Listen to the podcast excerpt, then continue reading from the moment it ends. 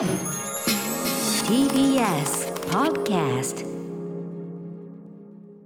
1月11日水曜日時刻は午後8時を過ぎました。TBS ラジオ第6スタジオから放送しておりますアフターシックスジャンクションパーソナリティ私ライムスター歌丸でございます。そしてはい水曜パートナー TBS アナウンサーの日々真央子です。さてここからは聞けば世界がちょっと変わるといいなな特集コーナービヨンドザカルチャー。今夜はこちらの特集です。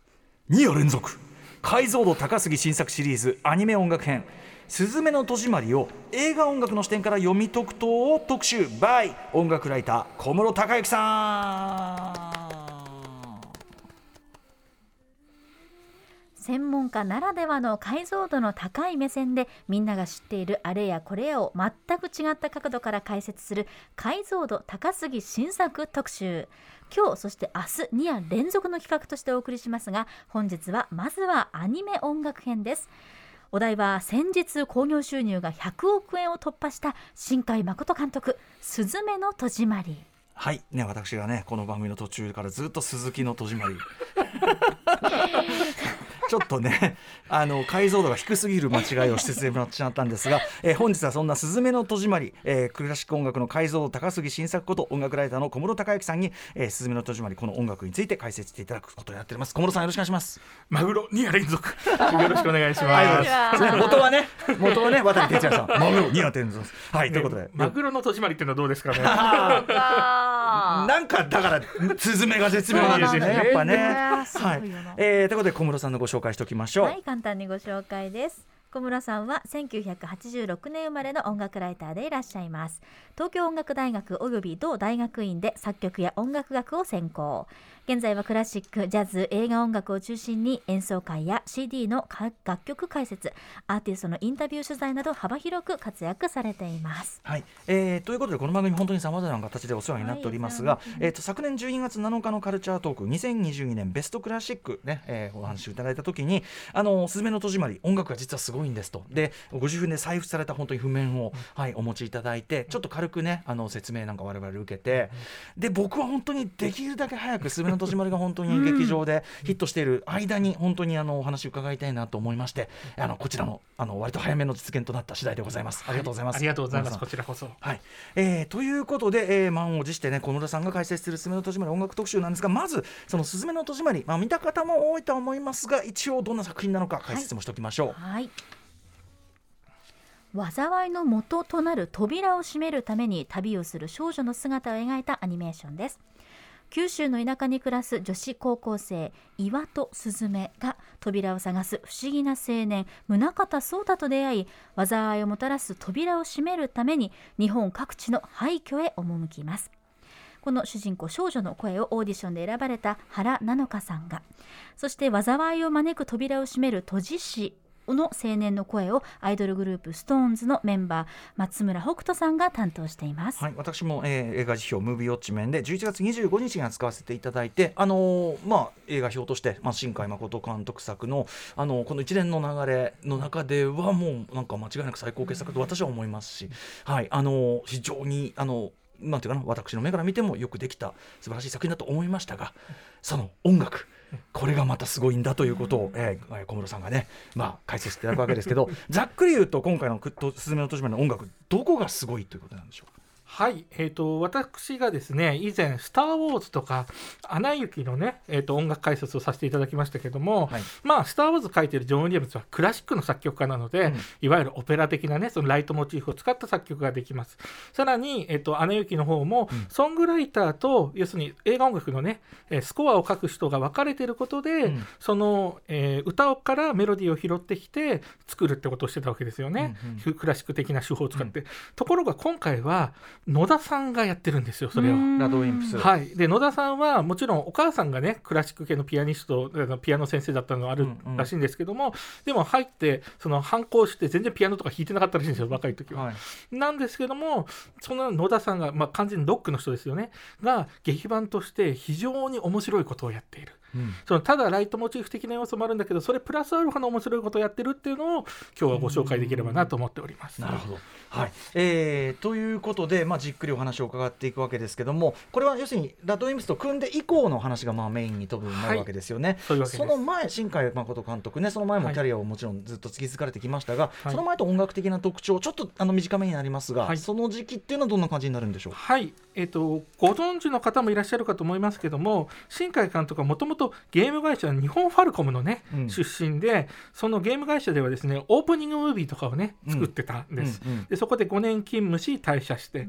その後8ヶ月かけてほぼ一人で制作したのが、まあ、いわゆる実質的なデビュー作にあたるですね、うん。星の声だったわけですよね。うんうん。うんでこの星の声ご覧になった方はご存知かと思うんですけども、うん。CG アニメーションで作られた戦闘シーン以外の部分、うん。つまり人間とか風景はですねあんまり動かないんですね。うん。要するに、えー人自分一人で作ってるのでちょっと首が動いたりとかですね、うん。こうカット全体がこう風景的に動いていったりみたいな感じなんですね。そのためこうカットを短くですねつないでいって、うん。すごいシーンを作っていくようなやり方をしてるんですけども、うんうん。それをどうやって統一感を取ってるかっていうと音楽でやってるわけですよ。うん。だから非常に新海監督にとってその最初の頃から音楽っていうのは彼のアニメーションそのものをリアリティというかすごく、えー心を動かすためには重要な要素だった。うんところがほぼ一人で作ってなんだったらオリジナル版では声優一人分はですね自分でもやってるのに、音楽は最初から外注だったんですよ。全部一人でやってるのにそこだけは外注だった。はい、だったわけですね。だからそれこで誰と組むかっていうのが大事で、うん。最初はその日本ファルコム時代の同僚だった人とやってたんですけども、えーあれですね、えー琴の葉の庭で違う人を起用して、でその人は1回だけで終わって、いよいよじゃあ、このメジャー対策となった君の名はで誰とやるって言った時に、まあ私、ラッドウィンプス好きなんですよねって言ったら、うん。なんとラッドウィンプスが引き受けてくれて、はこういうことになってしまったとうんうんうんいうことなわけですね。そこからなんか化学反応が起きたってことなんですよね。なんですけどもこの「星の声」から「琴の葉の庭まで」を見ると分かるのは新海監督の映画音楽に求めていることっていうのはまずピアノソロ。うんうんそして主題歌ですね。うんこの2つの要素をかけないと絶対にあのありえないわけですよ新海監督のものっていうのは。で当然主題歌っていうのはバッチリですよねラッドミフス。はいところがじゃあピアノ曲が多分野田さんが今みたいにねいっぱいかかってますけども「うん君の名は」以降のものでそれが書けなかったら多分こんなにねコラボレーションうまくいかなかったと思うんですよ。野田洋次郎さんがピアノ作曲もできる。はいうんでそれはさっきもちらっと言いましたけどお母さんはもともとそういう素地はあるんですけども、反抗して全然ピアノ弾かなかったんですけどもラッドウィンプスとしてプロになってからある時以降ね独学で練習し始めたんですライブで弾くために。うん。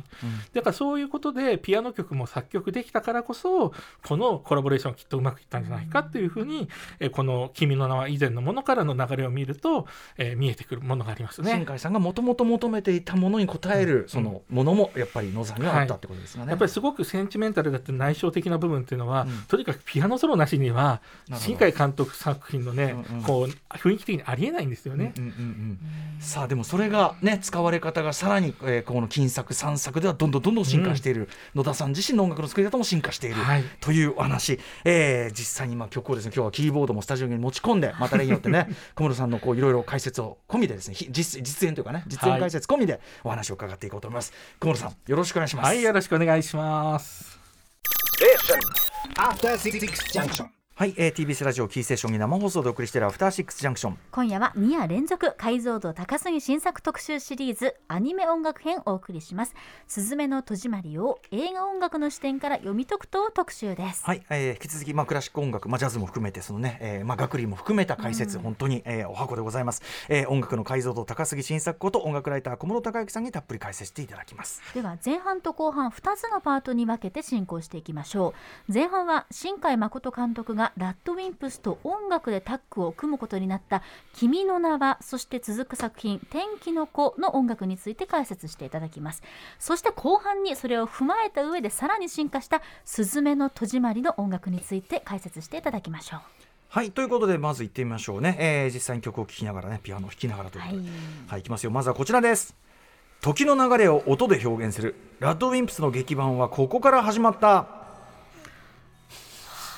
はい、えー、なんかもう懐かしい。懐かしい感じです。懐かしい。しますけどね。青春って感じがします本当何回も聞きましたよこれ、はいということでまず、えーそのまあラッドウィンプスが参加した、えー、新海誠作品最初のコラボというね「君の名は」でございます、えー作曲これラッドウィンプスメンバー全員皆さん参加されてるんでしょうか？はい、えー全員参加してるんですけどもサントラに収録された27トラックのうち、えー作曲者の欄を見るとですね21トラックは野田さん個人なんですね。野田洋次郎さん。はい。はい、で、えっと、それ以外のものに関しては桑原さんがバンド編成のインストそして、はい。えっと、ベースの武田さんがシリアスな音響重視のですね、えーものを作っている数曲ずつ作っているという感じです。うんうん。はい、そんな中、えー音楽解像度高杉新作小室孝之さんから見て注目楽曲というのはありますか？面白いポイントはいくつかあるんですけども特にですねやっぱり一番最初に流れる「夢灯籠」という曲ですね「夢灯籠」という曲、えこちらはですね映画冒頭特に、えっと、いそれのイントロに注目していただきたいんですけども、はい。ちょっとこちら聞いていただけますか？どうでしょう？なんか不はい。思議な音がしますよね、うん。ちょっとねギターの音なのはわかるけど、うん。んなんだこれってちょっと感じします？ビヨーンビヨーンって感じを受けますよね、これはですね実はギターエレクトリックギター弾いたものを逆再生してるんですね、うんうん。気がつかなかっはいだからそうね。だから普通は減衰していくがあの音色なのにそれが逆になってるというところも含めてねうん不思議な音がするんです。じゃあこれをねちょっとこのイントロ部分だけ逆再生した録音準備しましたのあ。で聞いてみてください。おほうほう。今度はこれギターを。でも逆再生したら、い。さっき逆再生に聞こえてたものが、あのメインのメロみたいのもつまびいてるんですねは。い実は、そうなんです。あれってあれ普通になってるみたいな。そうそうそうそう,、うんうんうんそう。だからあのここはあのそういうふうに実は作られてるんですけども、うんうん。この逆再生っていうのがですねおそらく、まあえーこの「君の名は」見た方はご存知かと思いますけども、うん。いわゆるこれがタイムリープものであるってことのうん。一つ象徴するような音表現じゃないかというふうに思うんですね。うんうん。これまさにオープニングっていうのは実は物語この後ちょっと直後に始まる物語本編よりも随分後の時間軸なんですよね。そこから急にこう遡って、うん。えー8年ぐらい前ですかね、うん。物語ない時間が引き延ばされていくのをうん。ここで表してんじゃないかなってことが思います。うん。なるほどね、はい。普通に聞いてたら全然気がつかなかったんですけど、はいそのまあもう意識もね。と時を戻そうっつって戻そうですね。でもこれはですね私だけじゃなくて結構あの書き込んでたりとかネット上ではあったりとか見かけもしました。でもこれ逆再生の仕掛けはここだけではないんですよ。あちこ他のところにも使われてたりそうなんです、でこれが他のところにもいろいろ出てくるんですけどもめちゃくちゃもう一個面白い箇所がですね、はい。い、よいよエンディングの方ではい「なんでもないや」という曲が最後かかりますね。うん。うんでもう、えっといろんな事件が解決して、うん。えーもう時間も一番進んだ状態、うんで、えっとまあえーもう社会人に近づきつつあったり、社会人が働いてるような状態の中で、うん2人が会うかどうかっていうところでですね「なんでもないや」っていうムービーエディットってものが流れるんですけどもその中のですね一番終わりの部分が実は逆再生の部分と逆再生じゃないものが同時にかかるんです。今度は。それによって三葉と,、えー、とその滝がですね3年下がったわけですよもともと実はね、うんうんそれを、え2人が時を縮めて近づいてるっていうのをおそらく表してるんですね。すごい。ああ普通のきゃ時間がこう逆の方向から寄ってって、はい。それぞれの方向から寄ってって出会う。はい。みたいなところまことですね。しかもこの作品だから新海誠作品だからこれまで結構すれ違ったりするのが、はい。あれ出会ったみたいなそうなんですよね。終わり方ですからね。ですよね、うん。でしかもそれをしかもあの場面っていうのは最後階段ですけども、はいはい。滝君は階段上がるからこう時間進むんですよ、うんうんうん。それに対して三葉は階段下がるので時間戻るという表現で、うん。それでお互い3年埋めて出会うというう。形になってたりあるいはその2人がもうちょっと前の場面の、え2人が本当に初めて対面する片割れ時のシーンがありますけど、うんうんあれも滝君と三葉がそれぞれ時計回り半時計回りすることによって、うんうんうん。2人がその時間差を埋めるっていうのを実は視覚的にも演出してるんなですよ。なるほど。そうかそうかはい。そうか、じゃあそれをまあ音楽的に仕込んでるのがこのまあ君の名はにおける逆逆再再生使いということですね。はい。すごいアイディアですね。初めての劇版のそう中で、面白いですよねめちゃくちゃね。がすごいですね。ね。でこの後ちなみに「天気の子」とか今作「すずめ」でものでもやってるんですけどもそれは必ずしもタイプリープの表現とは限らず、うん。いろんな使い方はしてますけども「うん。まあ、君の名は」においてはそういう使い方だろうと、まあ時間がテーママのね作品でもありますからね、さあということで、えー君の名はでした。続きましてラトウィンプス音楽を担当した2作品目天気の子でございます。さて天気の子、えー、高杉新作。河野さんから見てどこが注目ポイントでしょうか？はい、えー今作ですね。まず、えっと「君の名は」からどう変わったかっていうと、うん。ソースミュージックって言ってですねいわゆる劇中のね登場人物も聞こえるものっていうのがソースミュージックと呼ばれるんですけど、街の中でかかってたりなんか音楽聴あるいはねカラオケのシーンみたいのがあったりとかありますけど、そういったものは既存の曲を使うっていう風になって、ん。でそれ以外のいわゆる劇版と言われる、えーアンダースコアと言われるものを、えーこの野田さん中心にダットミフスが書き下ろすという形になってます。はい。でしかも今度は劇版がですねほとんどが野田さんで桑原さんと、えっと、桑原さんと武田さんが1曲ずつという形で、うん。うんますます野田さんが野田洋次郎さんあのはい。の率が高くなったはい、なってるっていうところなんですね。うん。でここで野田さんが今度あの新しいチャレンジをしてるって言えるのが、うん。実はその今聞いていただいているのはグランドエスケープこれちなみに最初の段階ではね夏、えーとハッシュタグマイナーってタイトルが仮題だったんですけど、このグランドエスケープという曲をですね、えー実は場面に合わせて分割して提示することによって物語上の意味を持たせてるんです。そのえももともと一曲だったものの、はい。い、ろんなところのパートを物語上のいろんな場所にし置いておくというか、はい。で最後にまとまった曲としてドーンってくるみたいな。出すというすごいそういう使い方をしてるんですよ。これライトモチーフみたいなのもまた違いますもんねこれねちょっと違いますよねやっぱりねこれでは実際に聞いていただきたいんですけどもまず最初はですね、えー、と2人がまだ名前も知らずに出会うのはマクドナルドでね、うんあのひなが、新宿のははいいあの店員さんとしてある出会うわけですけどもそこで実はこういう曲がかかるんです「優しさの味」という曲です。ね、うんうん。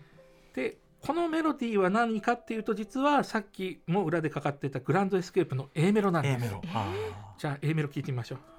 すごいーこれがまだ歌が出るのは随分後ですけども、うんうん。先に A メロだけ劇版として出てるんですね。なるほど、はい。で次が第2段階目。今度はですね、えーまだ序盤の方ですよ。クライマックスの方じゃないですけども逃げ込んだハイビルで穂高の前であのヒナが晴れを祈って初めてあこの人は晴れ女なのかもしれないっていう風になるシーンがあるんですけどそこで「晴れゆく空」って曲が流れるんですね、うん。その「晴れゆく空」を聞いてみましょう。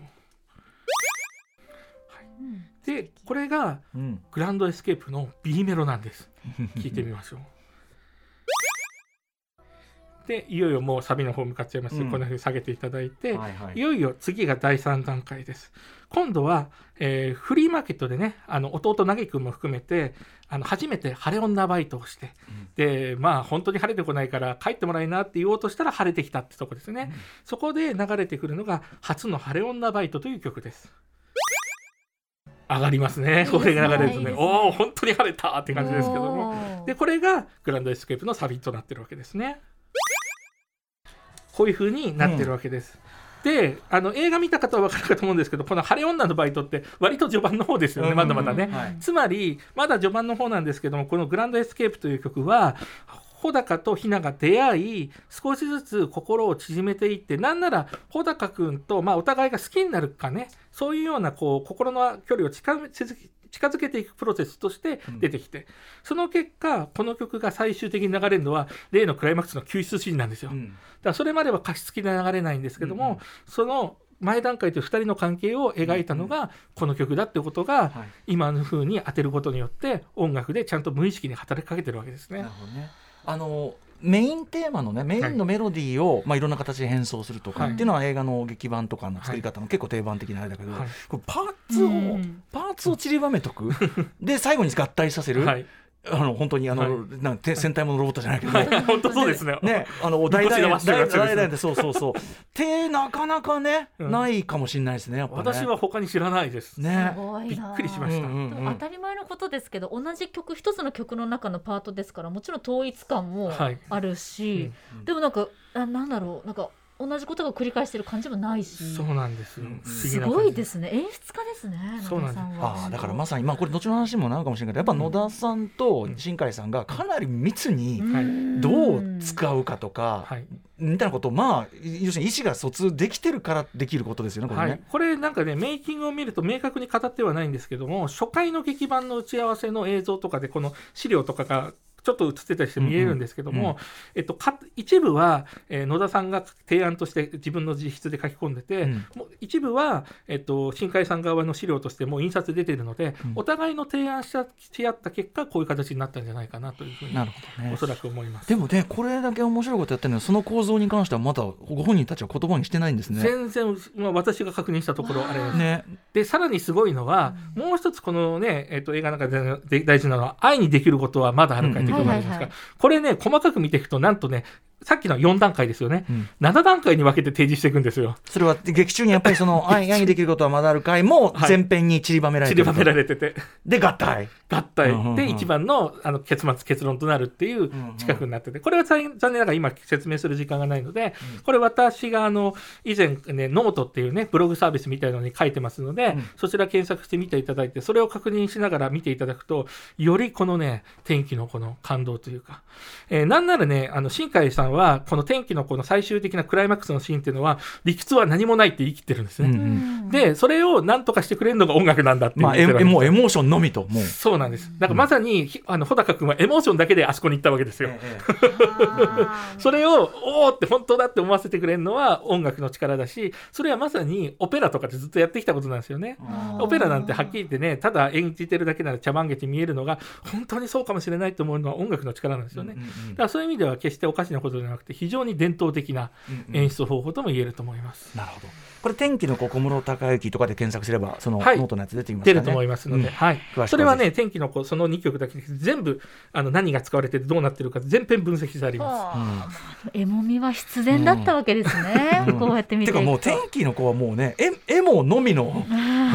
エモのみで突っ走るみたいなね、そうですね。やつだからね。それ間違ってないです。うんうんはい、えー、ということで、えーはい。まあ、ここまでが「君の名は」そして「そうですね天気の子」と続いてきたグラッドウィンプスと新海誠監督の,、まあそのえーコラボというかな、はい。作品成果なわけですが、うん。さあそれが今回3度目となります「すずめの戸締まり」ではどうなっているか伺っていきましょう、えー今夜のメインです。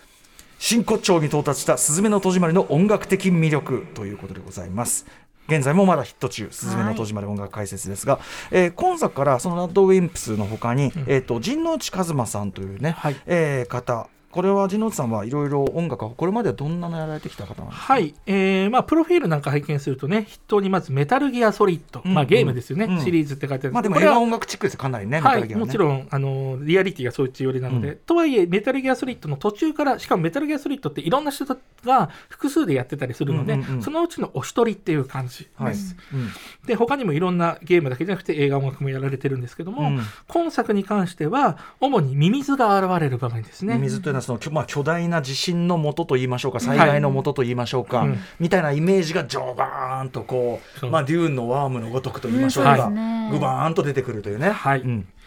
ともう一つ身も蓋もない言い方ですけど久石譲っぽい音楽が求められた場面を担当してるなと思います。それはすごいですね。言ってはいけない言葉かもしれません。でもね、これ面白いのは、はい。あの年末にですね、うん。カンジャムに新海監督と野田さんお二人とも出てて、お話をされてたんですけども、その中で野田さんが要するにもう事前にあの音楽が付けられてて既存の曲で、イはい。メージ音楽、その子で結構久石譲とか使われててやめてくれよっていう話をしてるので。じゃあイメージはやっぱあった、はい、まあそのなんだろう。いいいいい曲っていうかいいお映画音楽っぽい。いい曲みたいな、はい、まああのそれぞれ多分どれを久石譲っぽいって感じるかは個人差があると思いますけども私はそういうふうに取りました、はい、うんうんで、えーまあその陣内さんが参加してるけどでもやっぱりその基本的なそのなんていうかな骨格の部分はやっぱりあの野田洋次郎さんがやってるそうなんですよ。面白いのはあのアルバム上のクレジットを見るとラッドウィンプスってなってるものと陣内一馬ってなってるものと2人の連両方の連名になってるものがあるんですけど、うんうん。それがえっとね陣内さんが先に来てるものとラッドウィンプスが先に来てるものがあるんですよ、うんうん。それによって比重がちゃんと明確に示されてるんですね、要するに陣内さんで連名でラッドウィンプスが入ってるものは野田さんが書いたライトモチーフ的なものを一部引用してる場合にそういう書き方になってたりとか、うんうんうん。で逆にあの野田さんが書いた曲を陣内さんがオーケストレーションにしたような編曲に近いようなものは、うんうん。ラッドウィンプスが先になってたりとかうんうんみたいな感じなんですけど、うんいずれにしても物語の根幹を担うのは野田さんのメロディーだっていうことは変わりないですね。うん。メロディー。そしてそのメロディーのなんていうか元っていうか一番芯となるのははい。やっぱりこれ先ほどからおっしゃった新海さんの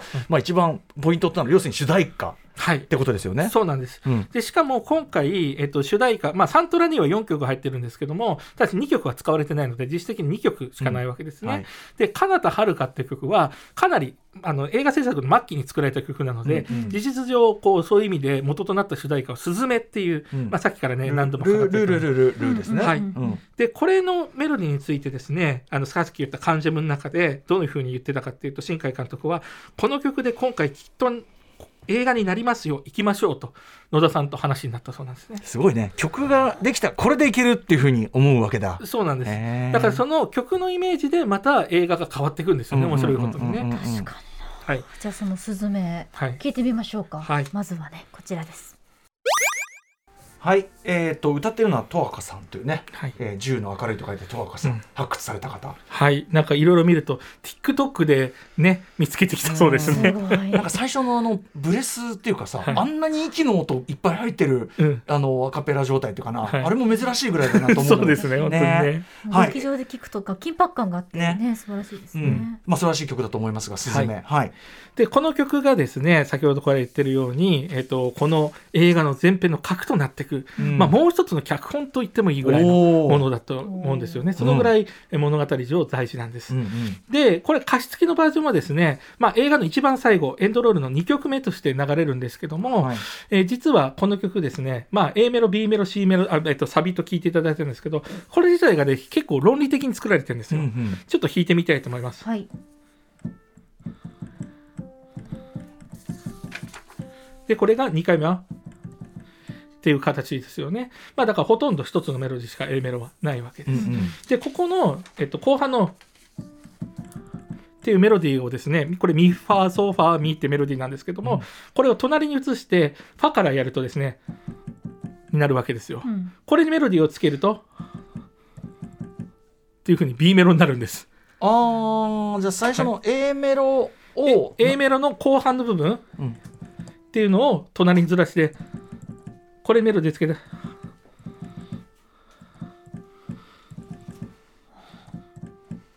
これしか繰り返してないので、なるほど、はい。A メロのとにかく変形で、はい、A メロの中から B メロも生まれていると。うんうん。でそして今度サビは新しい要素が出てきますね。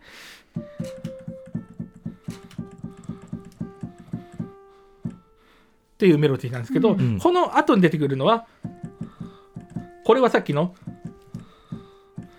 っていうさっきの B メロと一緒ですよね。はいはいだから全部 A メロ B メロサビの中に全部同じメロディーがこうパタタタっていうメロディーが含まれてるんですね。んで非常に論理的に作られてるわけですう。んうんで特にこの A メロのことを指しておそらく新海さんは言ってると思うんですけども、うんこの曲っていうのはスズメの曲でありスズメのお母さんの曲であり常世を意味する曲なんだと。常世ってのはそのまああのあの世っちゅうか、うん。そう、まあ、このとあの要するに後ろ戸ってね今回戸締まりをすあるとっちの世界。中身にある、うん。まさに死者の世界なんですけども、それを表しているものなんだとうん。いうふうに言っています。うん。なのでこのメロディーが聞こえてくるところっていうのは非常に大きな意味を持つんですね。うん。でまずはこの A メロなんですけどもで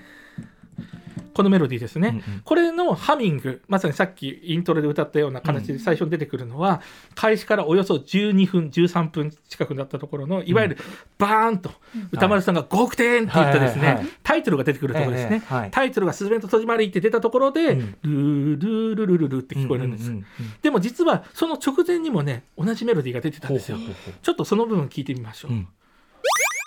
ドーンですね。でふんふんふんふんってくる。そうそうドーンって言ってうんうんうん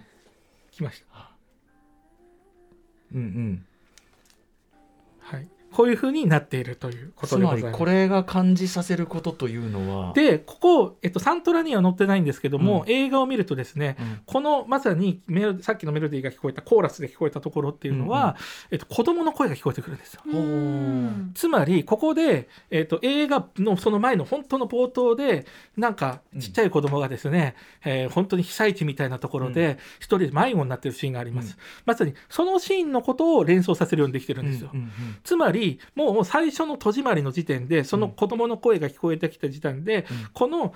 後ろ戸と後で知ることになるあるいはミミズって知ることになるこれっていうのはもしかしたら自分に関係あるかもしれないってことは、もうその一瞬だけで実は映画の中でちゃんと描いてるんです。スズメのテーマ曲がちょっと流れて子供自分の記憶としての子供記憶とか自分の中のイメージとしてのはい。迷う子供自分子供の自分っていうのは想起されるから、そうなんです、うん。つまりこのメロディーはスズメの自分のねあの閉じてきた心の中にあるも記憶なんですよね、うんうん。そういうことが、えーこのことから非常にわかります、うんうん。なはいるほど、、でちなみにこのメロディーに当てられた歌詞はですね「君の中にある赤と青き線。それらが結ばれるのは真の像」って書いてある。まあこれ心臓で、うん。で赤青と赤き線って言ってるのはこれは動脈静脈のことだと思うんですよね、うんはいはい。だから非常にここっていうのはここ心臓と表現してますけども歌詞の上でもやっぱり心っていうことを言ってるわけですよね、うんだからまさにここはそのいう意味でも歌詞もさっき言ったような、うん。えー物語上の意味と対応してるっていうことです。うんうんでその心の中の声だというふうに「レララファミレー」ってことを思えばいわばですね「アナ雪2」の「あーあーあー」にも似てるわけですよ、はい、あ。のね遠くから呼ぶメロディーというのがありましたけども、はい。はい、というのうん。が実はそれを追ってあーね「イントゥ・ザ・アンノーン」していくのがはいはい。わけだけですけどまさに実はスズメも「レララファミレー」っていう音楽が聞こえるところを探してそれがえっと要するにえーソースミュージックとしてうん。登場人物が聞こえるメロディーとはなってないんですけども劇版としてはまさにそのメロディーを追いかけるかのようにうん。実は言ってるのでうん。機能としてはめちゃくちゃ似てるんです。なるほどね、はい。まあしかもそのね旅がこう外の旅というよりはインナートリップっていうかねスズメにとってはね、そうなんです心の旅っていうかね、はいことも歌詞でも暗示されてるしそういうことでございます。うんうんうんでもう一つ大丈夫あの大事なのがサビのメロディーですね。うんでこれが使い方が今回劇版の実は最大ポイントになってきます。でこれをですねさっきもまあリズム取るとですねみたいな感じのメロディーなんですね。これに、えっと、当てられた歌詞はですね「なんで泣いてるの?」と機械答えれるという書いてあるわけですよ。うん。これまさにさっきも言った映画冒頭でなんでちっちゃいスズメちゃんが泣いてるのか。これを実はあスズメは探してるんですよね。うんうん。つまり。あ自分はあのなあの状況って何だったんだってこと分かんないんですねそあれを夢の中で見てるものなので。はい。でそれの理由を探していく旅なんですよ、うん。つまりこのメロディーを探していくのですねこのメロディーを探していくような旅になってるんですね。言い換えると実は音楽上で言うと、でそれがどういうふうに表現されてるかっていうとこのっていうメロディーをですねちょっと開始の音を変えます。みたいな形にも変えられます。最初の音を異調した形ですね。あの始まりの音を変えた形です。この形の「ラ」で始まる形で、うん。実は、えーふこのソータと,、えー、とスズメが初めて出会うシーンではですねみたいな感じにですねこの「ラーソー」っていうのが断片的なメロディーが出てくるんですこれがまさにサビのメロディーのこれの音ですね。これ出会う場面ね、はい。だからすごい意味深に音が区切られてるんですよ。あ要するにもうこの2音覚えといてねぐらいの感じがね、こうしかもこう無意識にですよね。うんうんうんで、これが今度2人が戸締まりをした後に、うん。今度は手当てでね、家に連れてって、あの、ソータさんを血が出ちゃったの。手当てする場面がありますけども、うんその中で印象的なメロディー、これが聞こえてきます。ああ。これはね、大体、あの、ミミズの歴史とかですね、はいあるいは都知事の話とか、要するにその現場そのものじゃなくて、うんうん。ちょっと離れた時にね、ミミズのこう伝統的なところを表す時に出てくるんですけども、うんうん。このメロディーっていうのはちょっと下げていただいて、なんですけど、この、まず上がるこの5度の動きっていうのは、っていう、ここのスズメのものをちょっと意識させてるんですね。ああスズメのメインテーマのの始まりの2音のっていうのと、ってなってるのと、その後の、このミレシっていうのが実はさっきの、この、とか、とかと一緒なんですよ、音の動きが実は。えっと、レドラソファソラのレドラを1音上げるとミミレシになるんですね。うんっていう風にはっきり聞いて誰もこうパッとわかるわけじゃないんですけども、うんうんこのサビのメロディーの冒頭の部分を少しずつ少しずつ劇版にメロディーの頭の部分とかに入れてってるんですよ。うんその音数がだんだん増えていくんですね。うんうんはい。だから、えっと、もう一回やりますけども、2人の出会いっていうのはこの2音だけでした。うんこれが今度はラストではなくてミレっていう2音だとしたらミレシっていう3音に増えました。うんうんで今度その後に「キャット・チェイス」っていうねジャズっぽい曲がありますけれども、うんうんこれはっていうまさにこれもサビのメロディーの冒頭3つの音の動きを繰り返してるだけなんですね、実はね。もう一回サビ改めて聞いてもいいですか？はい。でメロディーのこのレドラの部分ですねこのレドラの部分がミレジになったりラソミになったりっていう風に音の動きを始まりの音を変えるだけですけども音の動きとしては同じものにしてるですね。でこれがだんだん実は、まあちょっとあの時間の関係で飛ばしますけども例えば「猫探し」っていうねこれ桑原さんが実は書いた曲なんですけども、飛ばしていくと。ということでみたいな感じのこのっていうサビのメロディーと同じ語音が作られてったりとかですねだんだん音数が増えていく。っていう風になっていくんですね。でこれによってだんだんすずめちゃんがその、えー、なんで泣いてるかってものに接近していくようなことが劇版でも表されてると。これちょっと私なりの理解でこう言い換えていいですか、はいはい、つまりその最後にサビのメロディーとしてふずガッと分かる。つまりその真相というのをこの、自分がなんで自分のルーツというか自分の,、この小さい時のそのトラウマのルーツを探っていく旅なわけだけど、それを示すメロディーの断片が、うん、そのそれを解決していく見せ筋一個一個に2音とか3音とか。1音ずつ増えていく形に、ね、しかもそれが2音が3音になり、それが4音になりという形でだんだん謎の断片が物語上増えていくのに従ってメロディーもその要するにだんだん断片を増やしていくというか、はい、そういう作りになってるそういうことでだんだんそのサビの全体像に近づいていくみたいな。はい、でそれが今聞いて分かる通りあんまりパッピンとこないかもしれないですね。一応それで気になる気がね、はい、でそれが今度ですね中盤のクライマックス東京でねすごく大事件が起こります。うん、その中でですねこういうメロディーが聞こえてくるんですね。っていうのはでメロディーに非常に似てますよね。このサビにね。一つ目が東京上空。はい、ちょっと今東京上空かけていただきましょう、うんうん、その部分。このまさにメロディーっていうのがさっきも弾いたっていうサビを元にしたもの、それを少し形変えた形、ね、ね、これはでもまあ我々が聞いてもあちょっとのサビのメロっぽいなっていうのはもう分かる感じになりますけど、うんはい、そうなんですよね、うん、だから実はこの中盤の時点でこれが聞こえてくるとお結構最終決戦っぽいなっていう時間としては1時間ぐらいしか経ってないのに、うんうんうん、実は思うような演出になってるわけです、ね、ここで全ての謎が明かされるやもっていうような予感の期待を実はメロ、サビに近づくことによって予期させるんです、うんうん、少しずつ足されてきた音が、はい、うん、でも結果的には残念ながらここでは全ての解決には至らなかったわけですよね。でその後まあとある人物を訪ねて病院に行くシーンがありますよね。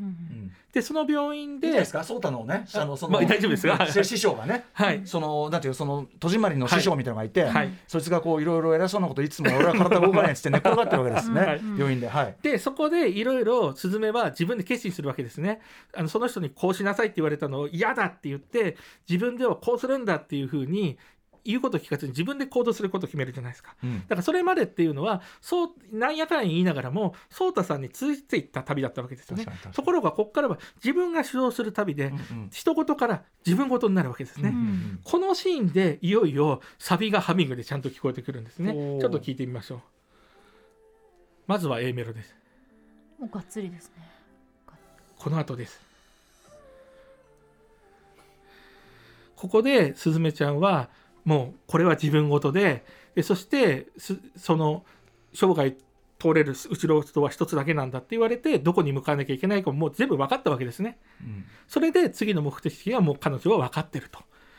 この後半の今度は目的地が自分の自分のルーツに戻るということですよね。と、はい、いうことがこの音楽によって説明をあんまりしないままで、えー、音楽だけど吸引力でこう説明していくというか持っていく。ちょっと順番にするとだからそのあの最初は2音だけで締められた出会い、うん、それが3音になり、うん、4音になりでどんどん話が展開し、うん、でその東京上空っていうところ一旦一番すごい一番、あのでっかいものが出てきてミミズが、はい、あこれ普通の映画だったらクライマックス、はい、であここで全部解決するかなのところでまあサビっぽいサビに近い、サビに近いメロディーが流れて、はい、かなりこれは来てますぞって思うけど、まあ、あくまでサビに近いメロディーであり、はい、で、まあ、未解決で終わったところで、初めてそのそのスズメが主人公として自分の意思でしかも、はい、あのこの旅は要するにその怪物を倒す旅じゃなくて自分のその過去のトラウマに向き合うというのがこの話の実はメインテーマだから、そこねこの物語のメインテーマに主人公も観客も気づく瞬間に、フルサイズのメロディーが、サビがついに流れるみたいな。しかもその、えーとハミングのこの十若さんの声で流れることによって、スズメのテーマが、はい。のだからそのちゃんとなんていうかな彼女の歌であることが、はい。主人公の歌であることが歌で示されるというか。そう。しかも面白いのは今までだったらこういうセリフがないシーンって歌詞付きで普通にラッドミップスとかの曲が流れてるじゃないですか、うんうんうんそれをハミングにしてるっていうのがまた非常にですね、うんセンスがいいというか、はい、はいはい。一番最初に歌った方の歌声でつまり「スズメのサビなんで泣いているの?」と聞かれ答えるっていうところですよね。はい、そこがまた戻ってくるというかここではっきりとそこで示されることでね。もうすずめちゃんの頭の中にはそこがもうほとんど答え見えてるんですね。うんうんうん。この我々観客はちなみに歌詞は歌詞はまだ出てきてないですよね。歌詞歌詞はもうエンドロールじゃないと出てこないんです。うん。うんだからそれは後で、その自己的に気づくことなんだけども、でもまあスズメのメロディーなことは観客はなんか、うん。なんとなくルルルとかで分かってるから、あとあとまあぶっちゃけさ、はい。この曲って散々、あの宣伝とかで流れてるから、うん。まあ新海さんそんぐらい計算してると思うけど、はい。観客もああの主題歌のうん。サビが来たってまあ分かるっていうかさ そういうことですよね。ね絶対その計算もあるるじゃない、それは。あると思います。でも確かにおっしゃる通りここで、あの我々観客も中盤の一番派手な事件が終わった後に、うん。あ本題はこっからなんだ、そういうこと。まさに第二のオープニングなんですよ。これはね。役割としては。うん。気づくっていう作りになってるわけだよね、そうなんです。音楽が。はい。うんうんうん。いやああの分かります。わかこの理解でいいと思います。はい。うんうんうん。で、まあ、後半割とですねドライブシーンで既存曲がかかったりとか、まあ、他の面白い演出もあるんですけども、うん。まあ、もう一気にクライマックスいっちゃいますけどもそのクライマックスのねバトル的なものがあった後その後にいよいよ物語の最終的な結論が示される場面で悲しくあの悲しげなスズメの A メロの後にもう一度実はサビのメロディーがオーケストラで大きく流れるんですね。ででも優しく。それが「戸締まり」という曲なんです。ちょっとそれを聞いていただきましょう。というわけでこれでまさに、えー、とこの映画冒頭の謎が回収されて、かフィナーレを迎えてそして最後のクレジットがもう一回バーン、うん。クレジットというかねタイトルがバーンと出るという感動的なところになると。なんかその聞いてる側のこれすごく素人の要するはい。に単に音楽を聴いた感じの印象ですけど、はい。やっぱりそのスズメのスズメの曲の変奏であることは分かるんだけど、うん。それがこの壮大なオーケストレーションとやっぱりそのなんていうかな着地していく感じがする 流れになってます。ね。こうはい。ああの解決したっていうか今までいろいろもやってた件が、はい。多分このスズメのこのメロディー自体はすごくなんていうかなこうふわっとこうなんていうか終わんない感じのずっと繰り返せる感じの、はい。それこそ展開させることで他のメロに変わってったりするようなもんだけど、はい。それが完全にメロディー的にこう、かん着地に向かって、あ解決したって感じが音楽上もする。そうこれねもうちょっと分かりやすい言い方するともともとは単調の曲じゃないですか、うんうんうんこねマイナーの。それがもうちょっと明るくてあったかい響きになるのでまさにそれがあ解決したんだなって。それがでも派手なパンパパンみたいなんじゃなくて、うん。すごく内面的であったかいものであるっていうのがまさはい。にこの映画の本質というか結論を示してるんですよね。はい、あとなんかこのもうこのさこのダダンダンダンダンダンこのサビのメロが、うん。なんかこう僕の感じだと、うん。こうすなんていうのそれでもなんか悔しいことがちょっとだけ神々が残ってるけど それでもやるんだよみたいな。はいはいそうでなんか。意志を感じさせるはい。サビの感じでもあるから、はいなんかそのサビの解決がオールオッケーってよりはまあその全てを受け入れてあしこう戸締まりしてて生きてきますみたいな、はい。なんかその感じにすごく合ってるっていうか。そうですね。うん。はい。よくできてるなと思いますね、はい。改めて聞いてもね。でこのサビのメロディーの役割ここまでで今度これが終わるとですね最後にエンドロールに入って今度は「彼方遥か」というもう一曲の主題曲が流れます、これまあ A メロ B メロも面白いんですけど特にやっぱり印象的なのはサビ。特にサビの後半ですね。ちょっと聞いてみましょうこれはあれですね最初の A メロのとこですね、はい、なると、えっ、とこれは CM のねの後半になると、はい、えっ、とあれですねこう CM とかでよく流れてる部分ですけども、僕にはない僕にはないっていうメロディーなんですね、っうんうん、あていうメロディーね CM でよく流れてました、うんこれ実はさっきの、えっと、スズメのメロディーの「レララファミレ」の「ラファミレ」をこれ発見で隣にずらすとになるんですよ、えあへつまりここの元々のスズメの A メロの「君の中にある」に対して「僕にはない僕にはない」というふうにえ？同じメロディーで歌詞が対応してるんですここ。君の中にあるっていうスズメのメロディーを、うん。えーずらしてメロ化するでことで蝶々をメジャーにすることで。要するに視点を変えてるのかな？その「スズメの歌」とに対してこれは、はい。うんあのあっちの歌なのかな？なのか、まあ、うん。とりあえず対応するものとして作ってるわけですね。でさらにその後 C メロっていうちょっとリズムが崩れる部分があるんです。そこのメロディーが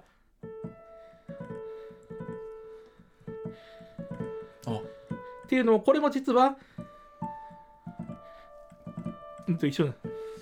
うん。つまり最後にこのスズメの A メロのメロディーがはいはい。あなたさえいればっていうふうにねメジャーになるんですよ。はあはあはそうすることによってこの君の中にあるっていう謎がうん。最終的にメジャーの明るいものとなって、さっきの僕にはないものってものと結びつくことによって、あうん。まあ彼方遥かっていうのもですね。これ将来的には恋愛に発展する可能性もあるぞってことも匂わせつつ、うんうんうんうんその2人の方をハッピーエンドに両方とも蝶々の、うんえーメジャーのメロディーにすることによって示したんじゃないかなというふうに思うんですよね。あの宗介か。宗介サイドの視点とそうたですね視点と思われるはい。視点にこう反転して見せるというか、はメロごとはい。反転して見せてメロと歌詞ごと反転して見せるというか、はい。ことか。そうなんですよ。だから綺麗にこの「彼方遥か」っていうのもちゃんと「スズメの」うんうん。っていう曲からまあ、スズメパート2じゃないけどそうなんです。うん。実はそれを並走して作ってるのではい。もう本当に全編主要な曲がスズメから派生してできてると。ね。えしかもこれ後から作ったんですもんね。はい、こうなんです。これね最後に左右どういう結末にするかかなり議論が分かれた上で、うん。うん野田さんからの提案としてちょっと恋愛ものっぽく終わらせるのがいいんじゃないですかっつってこの曲が出てきたそうです。れね、恋愛ものっていうとまたちょっと語弊もある気がするけど、要するにその僕これいいなと思うのは、うん。そのスズメのんインナートリップの話スズメの内面をスズメが解決する話で、まあ、ミスターストリ、ストリズムを、あのー 高君とか言ってたけど、はい。なんかそれをやっぱ一個他者の視点を入れることで、はい。そのちょっと開けた感じになるっていうか、うんうんそういう効果が生まれてる気がするんですよね。そうですね、うん。それはあの私も同意です。はい、閉じた感じになってない。だからすごくこ,、こっちにで終わるのもすごくいいはい、感じがすると思う。だからそのためにはスズメちゃん一人じゃできなかったんですよね。うんうんうん。だからあのこれね君の中にある僕にはないっていうのは、まあ、必ずしもどっちかとも言わず、はいはい。お互いの総合のね補完的なこと。で、うん。そうじゃないと新しい道はっていうことを示してる曲であるような気がするんですよね。結局大事なことは人とのつながりの中にしかなかったってことに気づく話でもあるから、はい、そうなんです。っ。てことですよね。はい、であなたさえいればあなたさえいればっていうところになるわけです。これさそのそれこそちょっと分かんないけどオペラ的というかやっぱし、はいうん。歌詞とうん。メロディーと、うん。でその物語と、はい。みたいなものが構造的にはい、全編にわたってゆ、はい。まさに有機的に。こう構築されてる、はい、ここれやっぱなかなかあんまない気がする。ないです。私あの要するにいわゆる主題歌といえばですね、まあ、最近で言うとね米津玄師さんがその映画用に書き下ろすっていうのももちろん素晴らしいんですけども、うん。でもそれが前編の劇版とここまで密に絡み合うことだってできるわけですから私が言いたいのはですねぜひもういろんなですねこういうななんだろうなあのいわゆる劇版の専門じゃない人にもやってみないっていうふうに声かけたりしてですね、うんうん。でこういう例とか知ってもらって各自がいろんなアイデアをね劇版の中にただに雰囲気合う曲だけじゃなくていろんな構造性を持たせてするようなことをやると映画音楽映像音楽の世界ってもっと豊かになるのになって。なるほど。そのためには、えーと作曲家にもっと時間と、えーどこに、うんうん。どの場面に曲を当てるかっていう権利を与えてくれと。うんうん。そういう提案をしたいですね。やっぱ監督側の理解っていうかそことの密なそうですね。コミュニケーションでしょうね、脚本でもそうなんです。だから本当に一末端のスタッフではなくてもう本当に密にねあの本当に並列に近い形で作曲家って形を入れるとこんなに豊かな世界がいわゆるクラシック音楽の作曲家じゃなくてもできるんだよっていうことを今日は皆さんにご紹介したくて、こちらにやってきたわけでございました。むしろはいクラシカルじゃバタカじゃないからこそ出てきたフレッシュな発想かもしれないですね。はい、めちゃくちゃ面白かったです。ありがとうございます。河野さん、ギュギュッと、えー、凝縮してお話しいただきはいました。、ちょっと今日お話ししきれなかったことはですねまた個人のノートの方に公開するますので、うんぜひあの分かんなかったところとかそちらで補っていただければと思いますあ。りがとうございました。えっ、と小室さんからのお知らせことなどお願いします。はいあの知り合いのですねおじさんでヤッシーさんという普通の一般人の人がいるんですけど、ええ。その人のやってるポッドキャスト「自分史ラジオ」っていうの出て自分がギター少年だった頃の話とかしてますので、ええ。ご興味ある方は聞いてみて小室さんが？はい。もともと私完全にあのバンドマン志向だったというか普通に、はい、ギターとか弾いてたので。へあと、あさって13日に、ヤマハのマイサウンドというウェブマガジンで、エンニオ・モリコーネの本とドキュメンタリー映画をですね、レビューした記事が出ますので、うんうん。ぜひそちらもあさってチェックしていただければ嬉しいです。はい小森さんありがとうございました。ありがとうございま2した。夜連続解像度高すぎ新作シリーズアニメ音楽編「すずめの戸締まり」を映画音楽の視点から読み解くと特集でした。この高木さんありがとうございました。ありがとうございました。After Six Junction.